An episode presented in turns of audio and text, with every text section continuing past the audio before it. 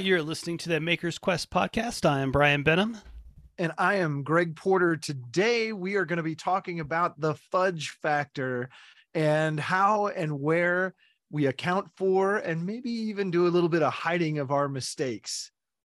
Yeah. So, what made me think of this topic that would be a good topic is I was watching your YouTube video as you were inlaying uh, this segmented ring into the top of uh, a guitar, and you deliberately um, set it so that where if there's anything off, that it would be hidden under the bridge. Yeah, that it's a. Uh, it was interesting when you reached out to me. I knew exactly exactly what you were talking about when when you're using several different machines or several different fixtures and trying to get things to fit uh, and when i say fit i mean like a snap or press fit where it's very tight tolerance stuff i'm not going to say that it's impossible to do but it takes so many revisions to get it perfect that sometimes as designers and sometimes as builders we need to build in or we need to find the place in that design that that we can adjust a little bit to make up for that tolerance. And i think just thinking back to that as i was as i was making those pieces and parts i had my calipers out and i was within just a few thousandths of an inch in terms of size for that rosette that i was making. And that rosette was um, 24 different pieces glued together no, it was more than that. It was 36 pieces glued together in a circle. And when when I was making those pieces, the tolerance between pieces to get a nice round circle and all of that it was was its own sort of little math problem or or maybe not math problem but puzzle that I had to figure out. And then as as that fit back into the soundboard of the guitar that I was building, then it's that soundboard was something I cut two months ago, probably something like that. And then you cut another piece on the same CNC machine, but maybe the temperature's different, whatever. The machine hasn't warmed up, and the tolerance are just, are, are just off enough that that there's a little bit of of uh, variation in the dimension. And I, as I was starting to put it together, I was like, oh, come on, dummy. You've got a fretboard extension that's going to cover this and it doesn't have to be exact. So if there's a place to hide it, let's let's make it fit really, really well instead of making it snap in perfect and risk over sanding a part or ruining a part because you're trying to make it absolutely perfect. You've got an opportunity to to have a little bit of that fudge factor as it were, use it and i think it's a it's an interesting way to approach our work. I know in your carpentry you have to you have to have similar situations where you know i've got these parts and maybe i've got five or eight or ten parts and they're all going to make this whole but i have to find a way that if there's a tolerance error that i can account for that. Yeah um it when you're like fitting a drawer we were talking offline just before we hit record about fitting a drawer um, to leave just a little bit of a gap all the way around. And if you're doing a uh, what's the um, style i'm thinking of where it's all flat panels a european style uh, uh, drawer front or something where all the drawers are stacked on each other if you cut all the drawers at the exact same length and then you go to install them you might end up with this huge gap at the top just because it might just be less than a 64th of an inch off on each drawer. Each drawer face might be just a 64th of an inch smaller than what you thought it was. And that added up all the way up to the very top to where there's now there's a big gap. Another thing, like when you're cutting joinery, if you want your joinery to be really tight, uh, use a marking knife instead of a pencil because then you have an exact place to drop your chisel in to cut your joinery instead of this big, wide, thick line from the pencil. I feel like the older I've gotten, the more apt I am to pick up a marking knife or a scribe versus a pencil or a pen. And almost never do I pick the Sharpie up anymore. And I I look back when, you know, when I was doing work on cars and and butt fitting panels together, which is one of the most difficult things you can do uh, you know, weld two panels that fit perfectly together out of a car skin that you had to cut a hole out of, right? They have to, the tolerances to fit them back are are incredibly small. And I would use my Sharpie to make my marks and and cut to the inside of the Sharpie line, right? And and I think back to that now and it's like, oh man, what I wouldn't give to go back and give 24 year old Greg some advice to uh, buy a really nice scribe and forget the Sharpie markers. Yeah, for sure. That that pencil line thickness of that Sharpie marker, that thickness of that pencil line can really screw you up. And uh, especially if you want to cut out a whole bunch of parts all exactly the same, and uh, you you measure and mark each one, but if you mark it just a little bit to the left or the right of the line on the tape measure, that could throw it off, or just the thickness of that pencil line, and you go cut them all, and now they're all a little bit different. So, uh, one thing that I've always um, started work into my work is use like a stop block so that every time I set that part against that stop block and make a cut, it'll come out exactly flush with the last one. They'll all be exactly the same. So, what happens, Brian, when you are doing a stack of drawers like that that have very tight tolerances and you get done and you do have that gap or you have an overage or something that that isn't to plan so to speak what what's your first course of action to get that back within tolerance whether that's visually or whether it's from a measurement perspective? Uh yeah so on drawers like that i'll like a european style drawer where they're stacked like that i'll start at the bottom drawer and work my way up to the very top and then the top drawer i'll build that separately last and i'll just measure that space and custom fit that last drawer to the very top. Oh, so the top drawer is sort of your shock absorber, so to speak. Yeah, yeah. So I'll set up my jigs and I'll build, if it's like a stack of four drawers, I'll build the bottom three all exactly the same. And then that last drawer, I might leave a little bit wide so I have room to shrink it down or cut it down or fit it or whatever. And that's that's something you do at the onset of that that work. It's not something that as you get to the end of it, oh crap, they didn't fit just like I thought they would. You're expecting that you're going to have to absorb some tolerance in there at some point.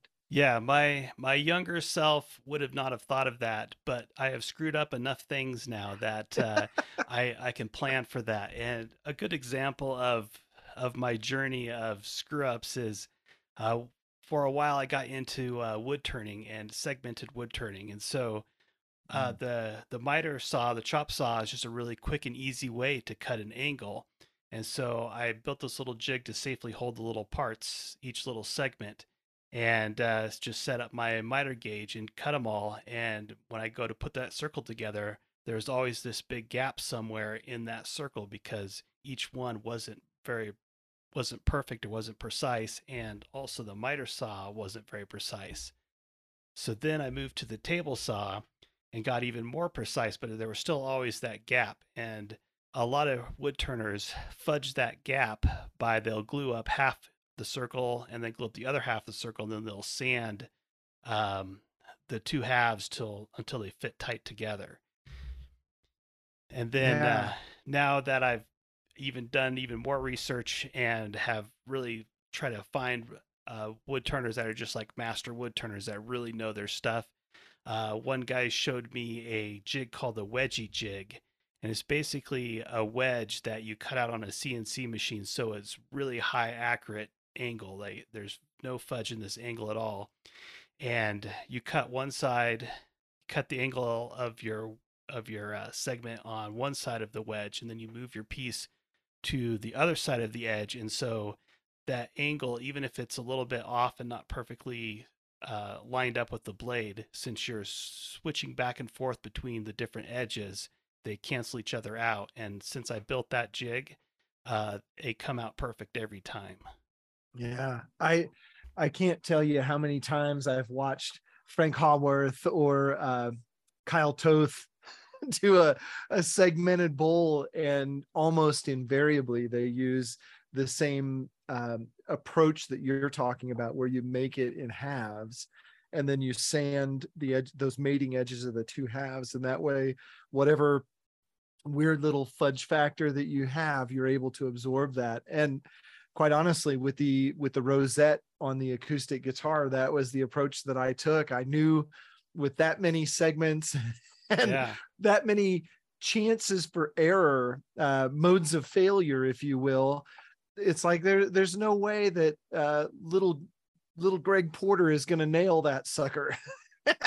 And you know my my my instruments I, I guess when you're when you're looking at the angle so it's it was basically a 12 sided segment that i was working on right?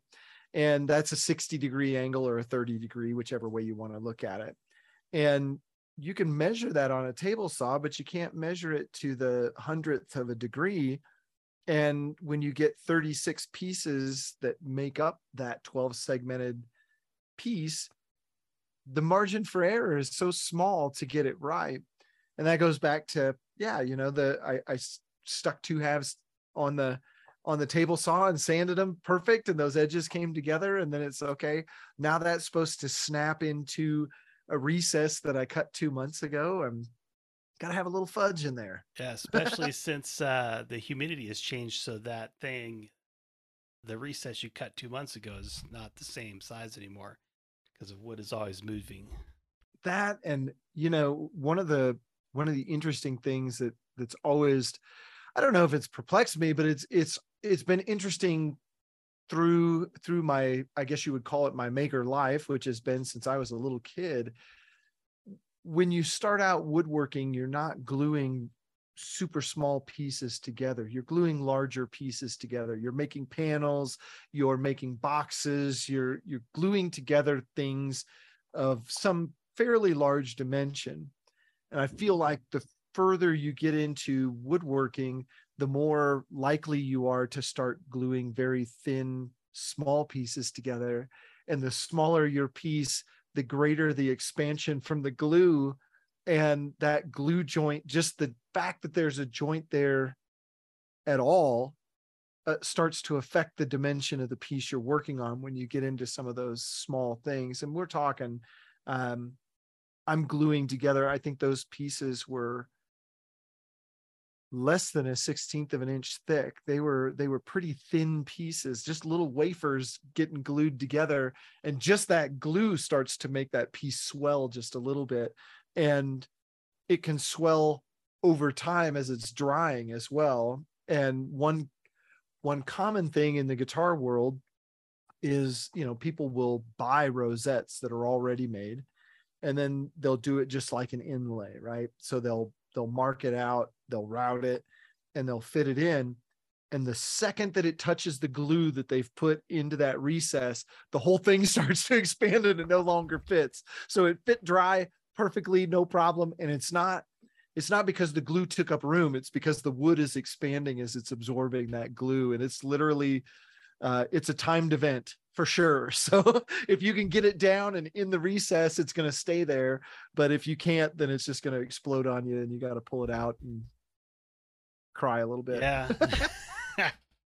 Yeah that reminds me of a, another example of leaving a little fudge factor uh, like when you're gluing up a mortise and tenon and you put the glue on on the mortise or in the mortise and, and on the tenon you it fit perfectly together and then now all of a sudden you have to drive it together with a hammer or pull that joint tight with a clamp because that glue swelled up and then uh, sometimes other bad things happen is if you put a lot of glue in there and you force that um, uh, tenon in that mortise and it's so tight that there's no place for the glue to go that pressure from the glue will push that board back apart if you're if you're not careful. So sometimes I'll go just maybe a, a, 16th of an inch extra deep on the mortise uh, just to make sure I bottom out and have room for any excess glue to go, and that way it doesn't. Uh, there's a name for that uh, where it pushes that back out, but I can't think of it. But yeah, you got to have a little bit of fudge factor in your in your mortises, but you still don't want to be so loose that you don't get a good glue bond because then your mortise fails. I I did a series of uh, inlays with my CNC machine several years ago, and it was me just trying to understand how to use the software, how to use the machine, how to get a good tight fit and high tolerances because I wanted to do um, some type logos and type in inlay form that were you know fairly small like maybe the size of a silver dollar but there's text inside of it you know r- really small detail stuff. And that was one of the things that i found is if you didn't leave room for the glue if you didn't leave a cavity between the inlay and the the baseboard i don't know what the right term there is but the the plug in the hole so to speak if you didn't leave room between those two there wasn't enough pressure in the world to squeeze those two pieces together there was so much uh, i guess it'd be hydraulic pressure right? Uh, yeah You that could- was the word i was looking for. You could you could get the air to escape but the glue couldn't move through the pores of the wood. The the the hole is too small for the glue to get through. And you know i i don't remember how many clamps i had you know i thought oh yeah this is as tight as i can possibly get this sucker. And you know the next morning you go and unclamp everything and it's you know a solid eighth of an inch from bottoming out. It's like wait a minute what happened? And it, it did it it took some serious experimentation to finally land on a spot where it's like you have to have enough glue to cover the mating surfaces or they won't stick together. You know you'll you'll get the inlay moving sideways at an angle which is no good. And but you had to have enough glue but then you had to had to have a large enough reservoir to account for all the extra glue. And oh what a what a series of experiments that was. Boy I, I, it takes a fair amount of time to cut one of those inlays on a cnc and then to see them fail over and over and over again is really frustrating. Uh, yeah that reminds me of uh, a collaborative job i did with uh, james king fine woodworking. I don't know if Mhm. you've seen his youtube channel. He does some really cool stuff and he didn't have a cnc machine at the time he might have one now but uh, he wanted to uh, inlay his client's logo into the top of this humidor box and he sent me the the logo for the file and I was like, yeah, I could do this, no problem. And it was my first time I'd ever done an inlay, but on on the CNC, but I, I knew I could figure it out. Like I've seen other people do it. It's something I should be able to figure out. It's generally how I approach most of my life is a series of failures. Just because I saw someone else do it, I think I can do it too. But uh, I uh, I I went to work at it and and it the first one the, the tolerance was so tight it, it wouldn't go together. So then I cut another one and then that was too loose. I just I didn't have a frame of reference of well how much should I uh, leave? How much tolerance should I tell the CNC machine to leave so it'll fit together? So it took me seven or eight tries uh, of just slowly moving it in a half a thou at a time or a thou at a time until it finally just like popped in place. And then of course, then once I put the glue on there, I was like, oh man, I got to work faster here. It's getting tight. But uh, uh, yeah there there is a very steep learning curve to that process and definitely definitely uh, an area where you have to consider again that fudge factor. Where can where can i let this go?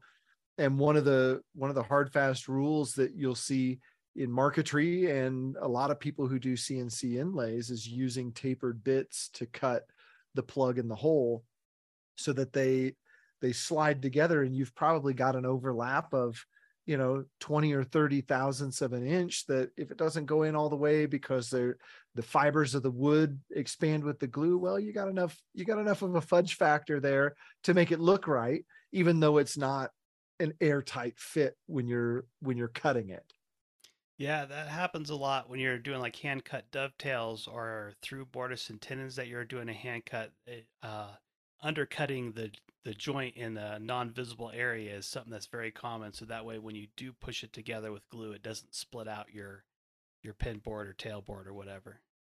I've seen an awful lot of folks. Uh, I've made some really large box joints in my day, but I've never done the uh, eighth inch thick box joints that you see a lot of folks do. So they take the, call it the width of their saw blade on their table saw and they make box joints to that. But I've seen so many people attempt that and not figure in the space for the glue or or they have to creep up on how much room do i really leave is it five thousandths is it ten thousandths what is it and you know you have this really great fitting box joint and the second you put glue in it there's no way in hell that you can get the, the two pieces put together they're just repelling each other like the same ends of a magnet Yeah, that's also a good example for a cumulative error. Like the first time I did a box joint, I uh, I was like, all right, well, I six inches wide, so if I make each box joint a half inch, it should all come out perfectly even. Well, it was just not quite a half inch gap between each finger. It might have been just a half inch plus a, a thickness of a piece of paper, and and I cut all of them. But then by the time I got to the end, that last uh, pin was uh, narrower than the rest of them because it just added up. That little piece of paper kept adding up over the the six inches. So then all of a sudden, my my last pin was like three eighths of an inch wide instead of a half inch wide. So the whole box looked dumb. well it's interesting you mentioned a term called cumulative error and in the machining world you hear people talk all the time about stacking tolerances and that's very similar concept or the exact same concept just one's probably applied to carpentry one's applied to the machining world and where you'll see it in machining is every print that's uh, that's drawn has a tolerance associated with it. So this part is plus or minus one thousandth of an inch or plus or minus five thousandths of an inch. And and sometimes to the ten thousandths of an inch so plus or minus one tenth or two tenths. And if you stack five parts together and they're all plus or minus five thousandths, well, that's a ten thousandths of an inch range. I mean, that's a, you know, that's as thick as your fingernail. Well, if you have five parts that are 10,000, well, all of a sudden you're at 50 thousandths of an inch, which is almost a 16th of an inch.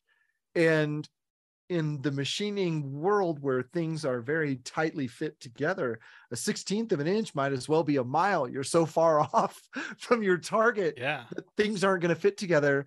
And you know, you're you're talking on the manufacturing side.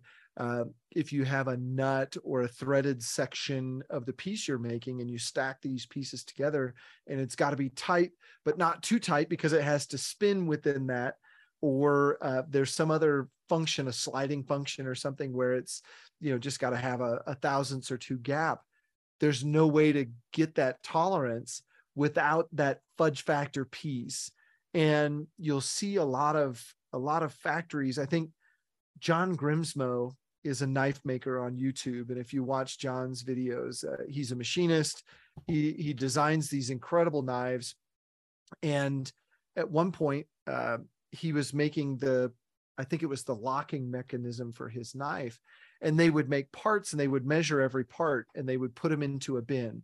This one's plus 1000 this one's plus 2000 this one's plus 3 and as they were making knives they would start to fit one piece in there that took up that tolerance. So they would match the parts that they had made with the tolerance different differences.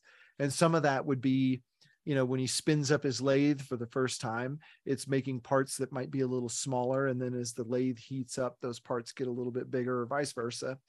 And all of a sudden you know he's got this bin of parts that he can match the part with the tolerance that it needs after everything's been stacked together. I don't know how many parts he puts together to make a knife but i would assume it's a stack of somewhere between five and ten parts and you got to be able to take that up because his selling point for his knives are just the precision like when you open them everything clicks everything feels perfect. It's it's this very precise uh you know it's like shutting the door on a mercedes you know there's just a different click when you when you get to that level of of tolerance. And and that's his way of accounting for that fudge factor. At least that's the way i've seen him do it. I'm sure he has multiple ways of doing it and he's he's probably much more sophisticated now than than what i've seen. But uh, yeah, pretty interesting to see how that last piece in there, you've got to have a pile of different sizes, and then you fit the size to the to the what the part needs.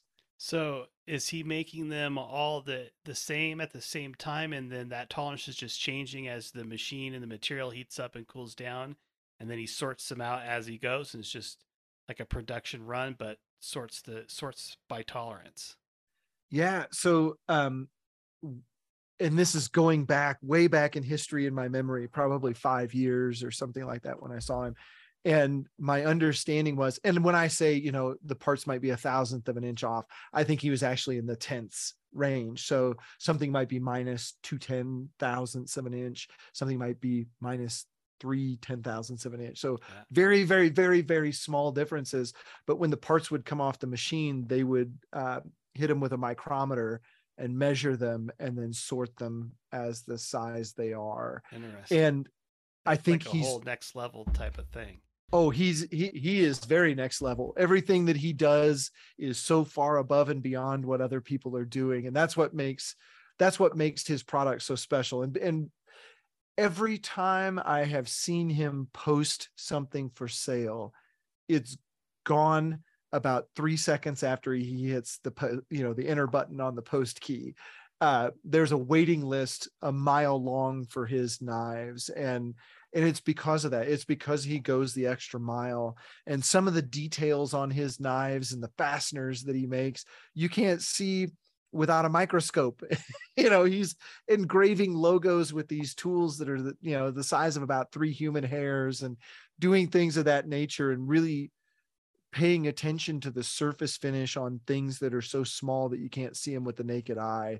And it it is it's a whole different level but but it doesn't matter if your part fits in your hand or if it's the size of a car you've got to have that tolerance something to take that tolerance up if you want something to you know from a craftsman perspective to be at that next level and visually appear to be almost perfect.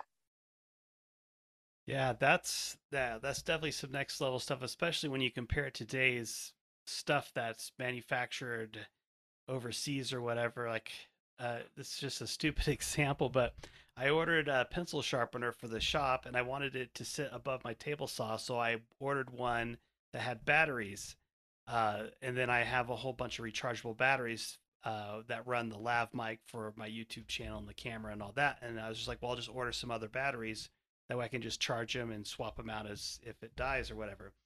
Well, the uh, rechargeable batteries have just this thin little extra coating on them compared to like a Duracell or an Energizer battery. So the rechargeable batteries don't fit in the pencil sharpener.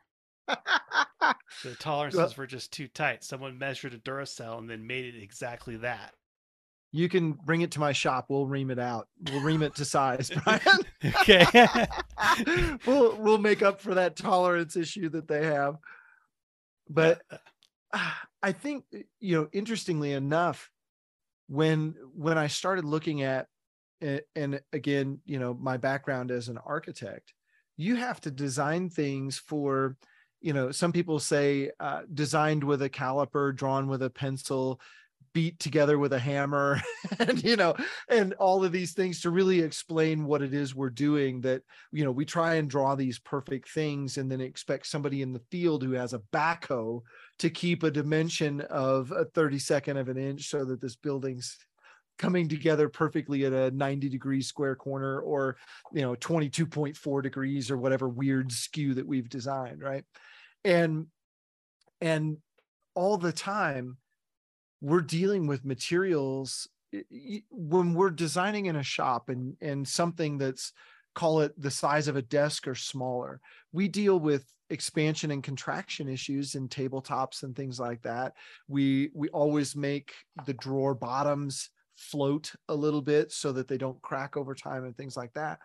When you deal with something the size of a building can you imagine how much that thing moves over time? And we have to design for that movement whether it's in brick whether it's metal panels whether it's stucco and drywall you know cementitious type products or you're going to see those you know cracks start to translate from wherever there's corners and intersections because that's the weak spot right? And we have to design both from a construction standpoint some tolerance in um, and some fudge factor in. And then also from a material standpoint, we have to design it so that it doesn't pull itself apart when it gets cold and everything wants to shrink. And um, one of the ways that it, it's interesting how different it is today than it was when I started. When I started, um, I was literally six months after the last guy drew a plan by hand in our office. So we were we were in the hybrid mode right before I started and when I started everything was being done on the computer. There was there was very little being done by hand other than conceptual drawings sometimes were were still done on a drafting table.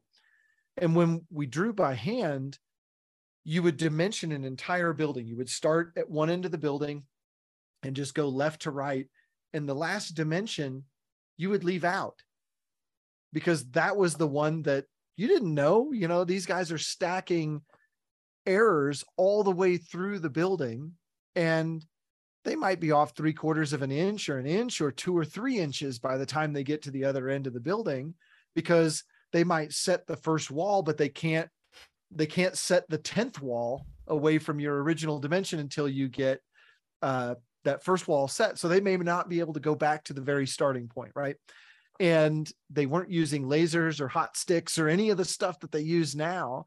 And so you had to you had to have a dimension in your plans that was that shock absorber. And you would give an overall dimension and people could work out the math if they had to have that dimension. But by and large, we were we were drawing walls four inches wide. There's no two by four and plaster drywall combination that equals four inches. It's five and a quarter, five and an eighth, you know, whatever, whatever it is. I, I think, yeah, two pieces of drywall is an inch and an eighth. Uh, a two by four is three and a half inches. A metal stud is three and five eighths. So you get all these dimensions that aren't nominal anymore.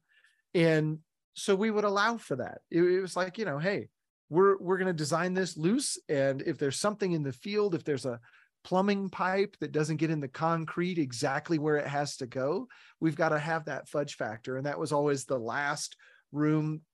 For me, it was always on the right side of the plan. And I would go from top to bottom. So, right lower corner, that room didn't have any dimensions on it. and you would go from there. But then out in the field, it's it's very much the same way. Now I think they can hold a much tighter tolerance over the the you know the overall dimension of a building is probably within a quarter of an inch these days. It's it's very tight. And the reason being is everything has to integrate so well from all the different systems. And we don't have the young kids, right? I sound like the old man. The young kids who are drawing in the computer, they dimension everything because you click one button and it grabs every wall and dimensions it at the same time. There's no blank bay that allows for that fudge factor. So everything's a much tighter situation. Interesting. And and what that leads to is exactly the problem you shared with with the drawers. You get done and there's this one thing and you fight and fight and fight and try and figure out where the mistake was made. And by the way, it was made seven walls down. and and there's no way to push everything back. So now we have this room that doesn't meet the tolerance that we've designed to because we didn't allow for that two inch filler panel in the casework in this final room right? The day the day the job was awarded there's no concrete poured there was no strings on site or anything else to tell us dimensions. They went ahead and started fabricating cabinets because they knew they were going to fit right? So it's interesting to see how how that fudge factor has gone away and how we deal with it. So we deal with it a different way now. They make they remake that last set of case, case work or they do something to to take up that that fudge factor. Yeah, it's it's kind of funny to listen to you talk about uh, that uh, from the architecture side because we've we work on two different sides of of construction. Uh, mm-hmm. You've spent most of your life drawing plans, and I've spent most of my life building the plans that you draw. And so there's always this joke on the job site that oh the the architect they don't they don't have any actual experience or the engineer doesn't have any actual real world experience. He's just book smart so that's why it doesn't fit at the end. That's always the joke. Now i will say 90% of the time it's because some idiot had something upside down all somewhere along the line and and we had to take it all apart to get it fixed. But yeah. So back to your to your walls having that little fudge factor that you left on the very end, leaving the last measurement off. uh, when I draw plans for people to build some of the things that I build or or for like the Wood Whisperer and stuff, we will always pick an end to start our dimensions from. So like we'll start at the top of the leg and we'll lay out uh, the first mortise and then we'll measure again from the top of the leg to lay out the bottom mortise for the bottom apron and then the toe kick is whatever is left over. So that way you're always referencing off the same spot. Yeah. And then that toe kick or the leg or whatever uh, is what takes up the uh, the air if there's any. That's that's one thing I think everybody learns in their journey as they, as they begin building things is you have to measure from the same you have to have a point of beginning is is what they used to call it in the draftsman world and you have to have that and you have to reference that point of beginning over and over. Or uh, as my grandfather who um, gosh he passed away when i was in high school so i didn't get to learn everything i could from him. Uh, he was a self-taught carpenter bought the time life books taught himself how to build a house built a house and that's where my mom grew up. And i was listening to a conversation he was having with my dad when he was talking about framing a roof and i can't remember what it was my dad was doing. Maybe my dad was building a garage something like that. But he he told him he said what you need is a pattern rafter. Start with that pattern and only use that pattern because if you draw the next one and use the pattern on the roof and then use the second one as the pattern it's going to start to grow or shrink whichever way and by the time you get to the other end of your roof you're going to have rafters that don't match one another.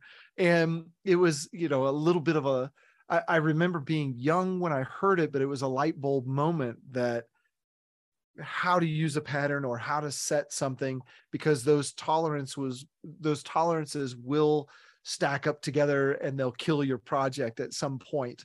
And it was just interesting to hear him sharing that with my dad and and kind of getting to hear that. But i think all of us who build things have to have to have that light bulb moment at some point and you hope it's just as early in your career as it can possibly be. Yeah that's that has happened to me before. I've i had my pattern and i used it to mark my piece i made the cut and then that work piece i used to mark the next piece and make the cut and that pencil line just kept growing instead of using the first one as my pattern and carried it all the way through. That that's that's gotten me in trouble a few times. I just or i'll get confused. I'll forget which one was my pattern because i was lazy and didn't mark it and then i'm just guessing this one's this is the one and then it wasn't the one. I would love to to have you know five or six guys in a shop and say okay we're going to do this. We're all going to cut 10 boards and you're going to start the first one's going to be your pattern and then you have to use the next one as your pattern all the way through and see who could get the tightest tolerance doing it that way and see how far that how far off you get after 10 cuts. That, yeah. that that would be kind of a fun experiment to do.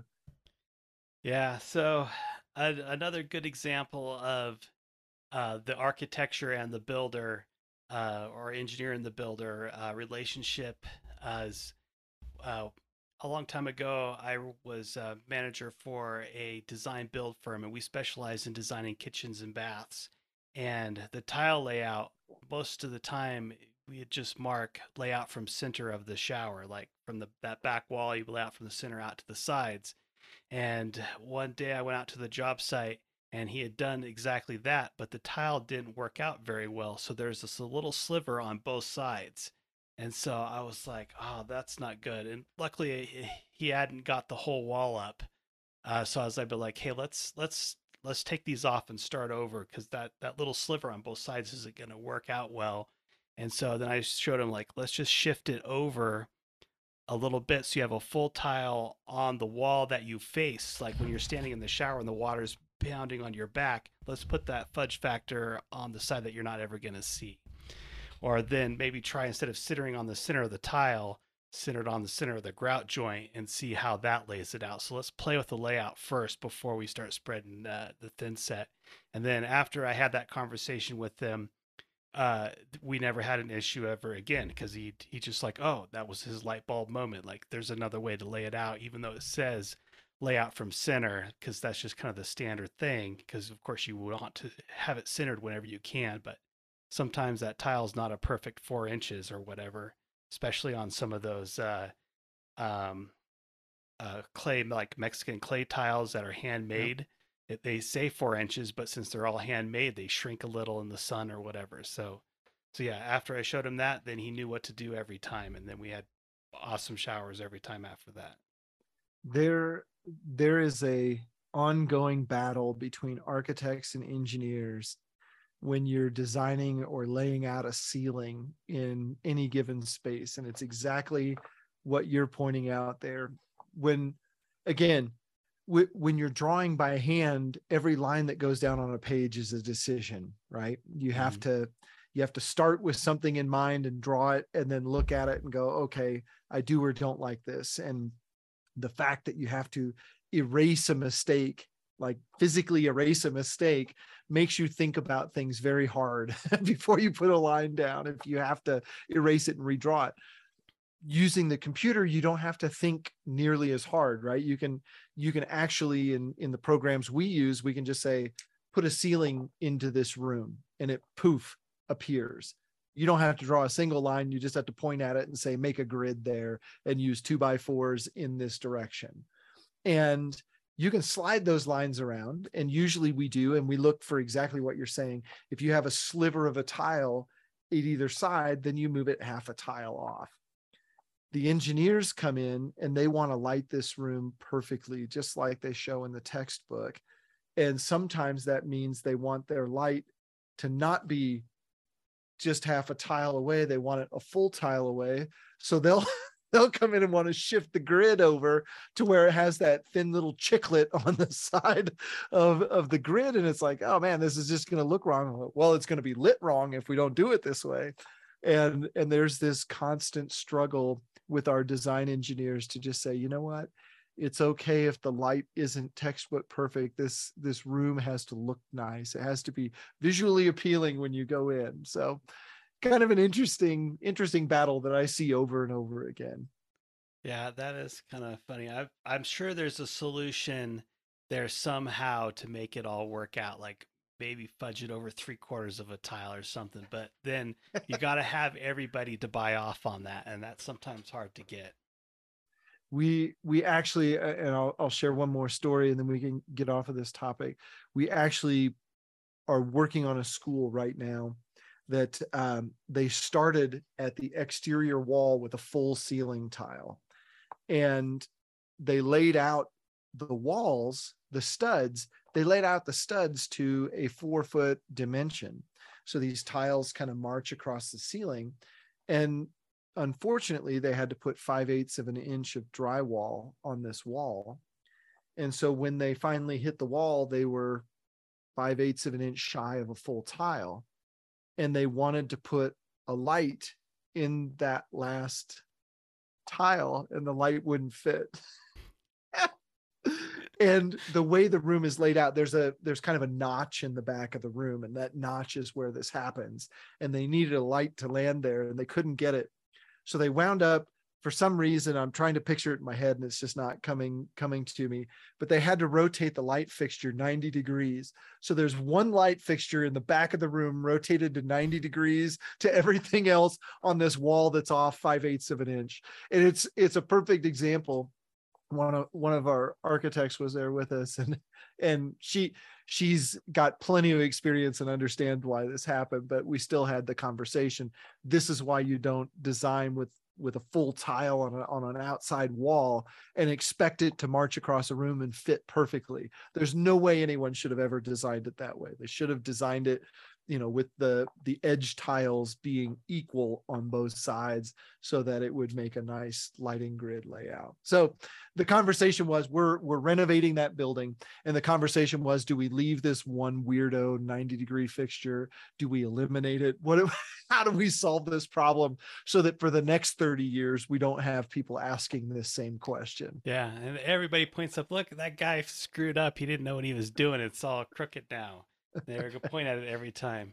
Yeah, uh, so I know you wanted to move on, but I, that made me think of another thing from a custom standpoint. Most everything I build is is custom, and have being in the position where I've installed like those acoustical drop-in tiles, those things are just snapped on there and then the acoustic tile rests in it. So you you have a little bit of the person that installs that has a little bit of fudge to uh to move that snap over just a little bit. So they may not even intentionally mean for it to end up a 5 eighths inch off on one side, but they could have possibly spread all those back out, but that would have taken a whole lot of extra labor to do. But uh, there is a little bit of wiggle when you snap those cross beams on there because it's just this little metal aluminum thing and they snap together, but each one has a little bit of a wiggle in it. Well, I know I've been on the rotten end of that in that um, my dad was an electrician. So growing up, I did electrical work. I started working with him on commercial sites at 12 years old, which I can say that now because the statute of limitations is expired.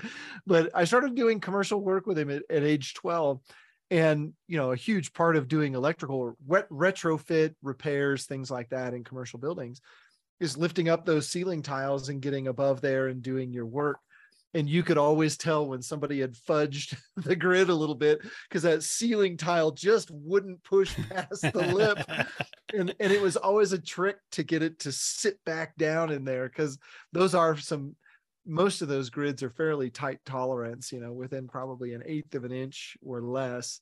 And uh, that was always that was definitely a rite of passage as a young man understanding how to get a ceiling tile to sort of fold and taco and and land back down in the grids that somebody had fudged a little bit. Yeah, the best ones to install were the ones that had like this texture in it. Because if you couldn't get it to pull down tight, you could put a screw in one of the dark texture points and then pull on it to get it to come down tight. Did that a few times. But we that's one of the little think, tricks of the trade.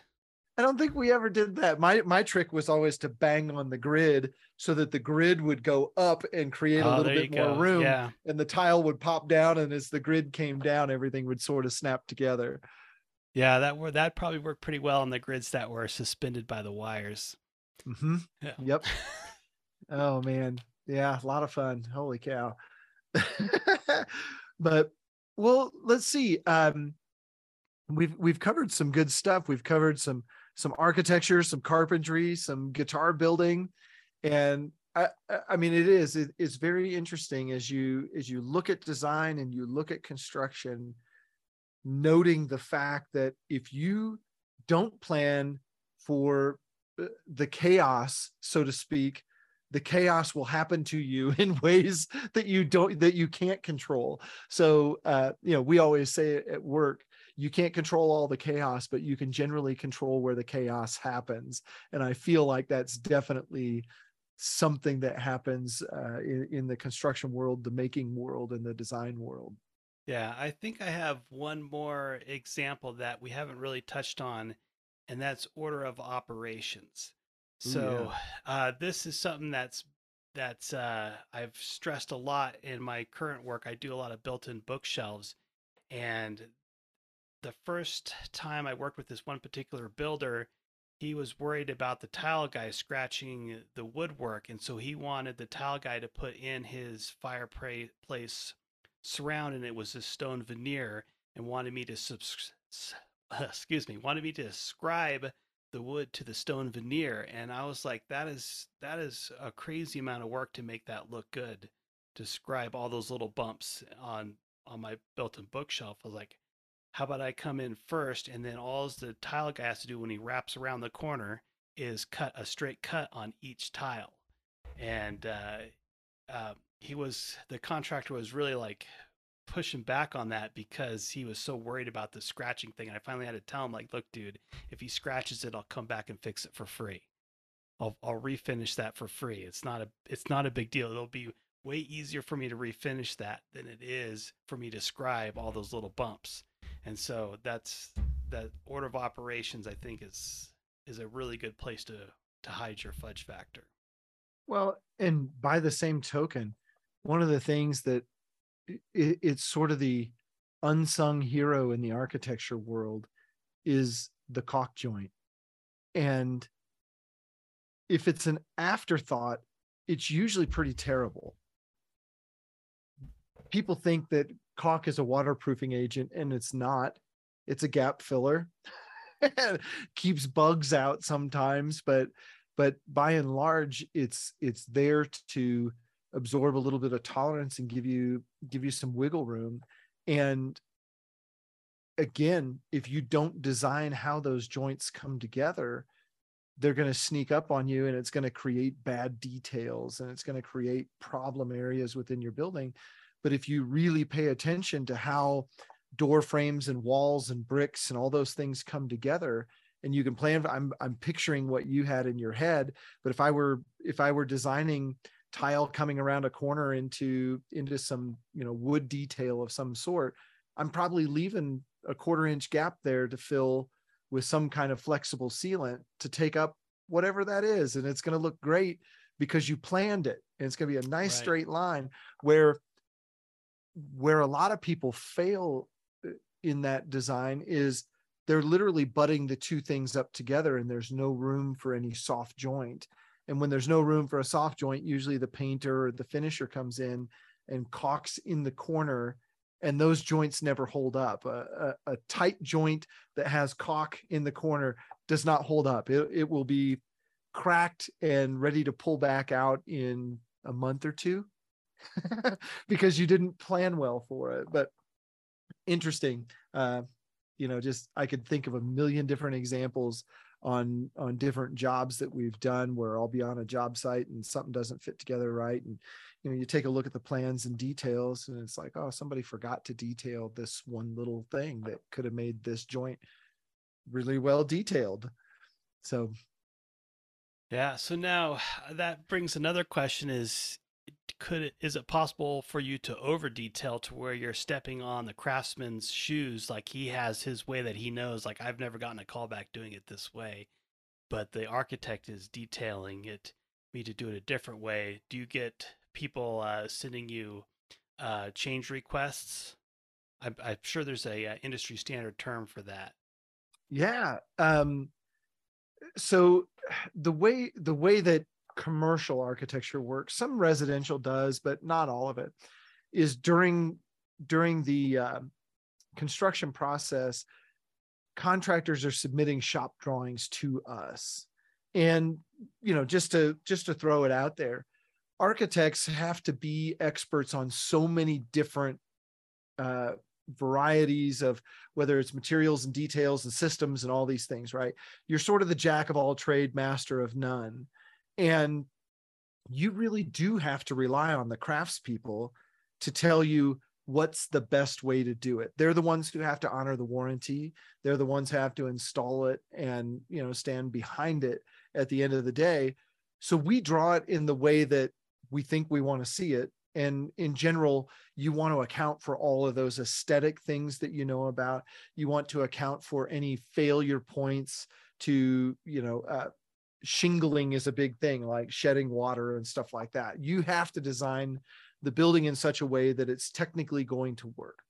After that point when you get to a spot where it's you know potato potato tomato tomato type of thing you really do have to rely on the craftsman and that's where the shop drawing process comes in. So uh, one example that I would use when we do metal roofing details, whether that's copings or uh, parapet caps or a metal uh, standing seam metal roof coming together with a head wall or something like that. I can't tell the guy how to bend the sheet metal. He knows how to do it. He's been trained a certain way, or he or she has been trained a certain way to make that detail work. So, what they do is they look at our drawings, they look at the intent of our drawings, and then they send us back a set of drawings that says here's the details that we would like to use. And generally they will outline where there's a large difference. If it's a small difference you know hey um, it's four and a half inches versus four and three quarters eh, probably not a big deal. But if there's a large difference they usually point it out and they say here's where we think we can either save some time some effort give you a better detail some value out of this difference in detail and then our job is to review it and say does it meet the intent and then is it is it going to work do we think that's really going to work sometimes that's done in the field literally as as you're walking out there the sheet metal guy might be there and say hey can i bug you about x y and z yeah okay sure other times it's through shop drawings and uh, sometimes it's through phone conversations. Hey, these guys are working on something. You've designed something they can't build. that happens all the time. And sometimes it's it's a simple explanation of, well, maybe you didn't understand the drawing, and here's what we really meant by it, because you're drawing a a three-dimensional piece in two dimensions, and and that doesn't always work. It's it's not an easy way to communicate. And other times, uh, you know, you explain it and, and you say, yeah, this is how it's supposed to work. Oh okay we thought you meant this. Okay great. And other times you explain it and they go yeah that's that's the problem. It won't work that way. And so you sit and and you rely on again their expertise. They've been doing they do sheet metal 40 hours a week or 50 hours a week or 60 hours a week. And you know we don't as architects. We draw it and you know you take a series of days to draw your sheet metal details on a project but then you may not touch sheet metal for four or five months. So they're definitely the experts, and and we have to lean on them quite a bit. Yeah.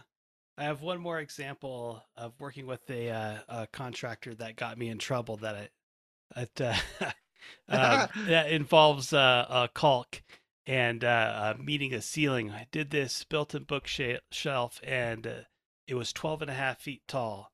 So I couldn't just get plywood. So I, I had to uh, veneer up this long thing to make the uh, the end pieces and end caps work and I wanted to hide my discrepancy in a little trim piece along the ceiling just to clean that up and I could scribe to the ceiling and it would look nice and clean and neat.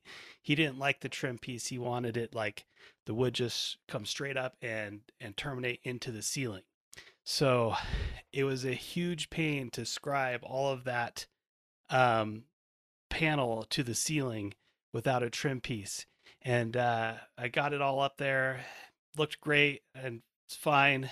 A year later, I came back to do some warranty work on a door that uh, was sticking. It's just because I, I custom built these doors for this house uh, too. It was this crazy job, and uh, so I go back and I look at this at this bookcase, and the weight of the wood had sagged down to where now there was this gap, and it just looked like shit but uh, yeah, so while I was there, I just offered to caulk it for him and um, uh, got it taken care of. But I thought, yeah, that's that's a, a, situation where I wish the guy in charge would have listened to the guy that's building the the thing.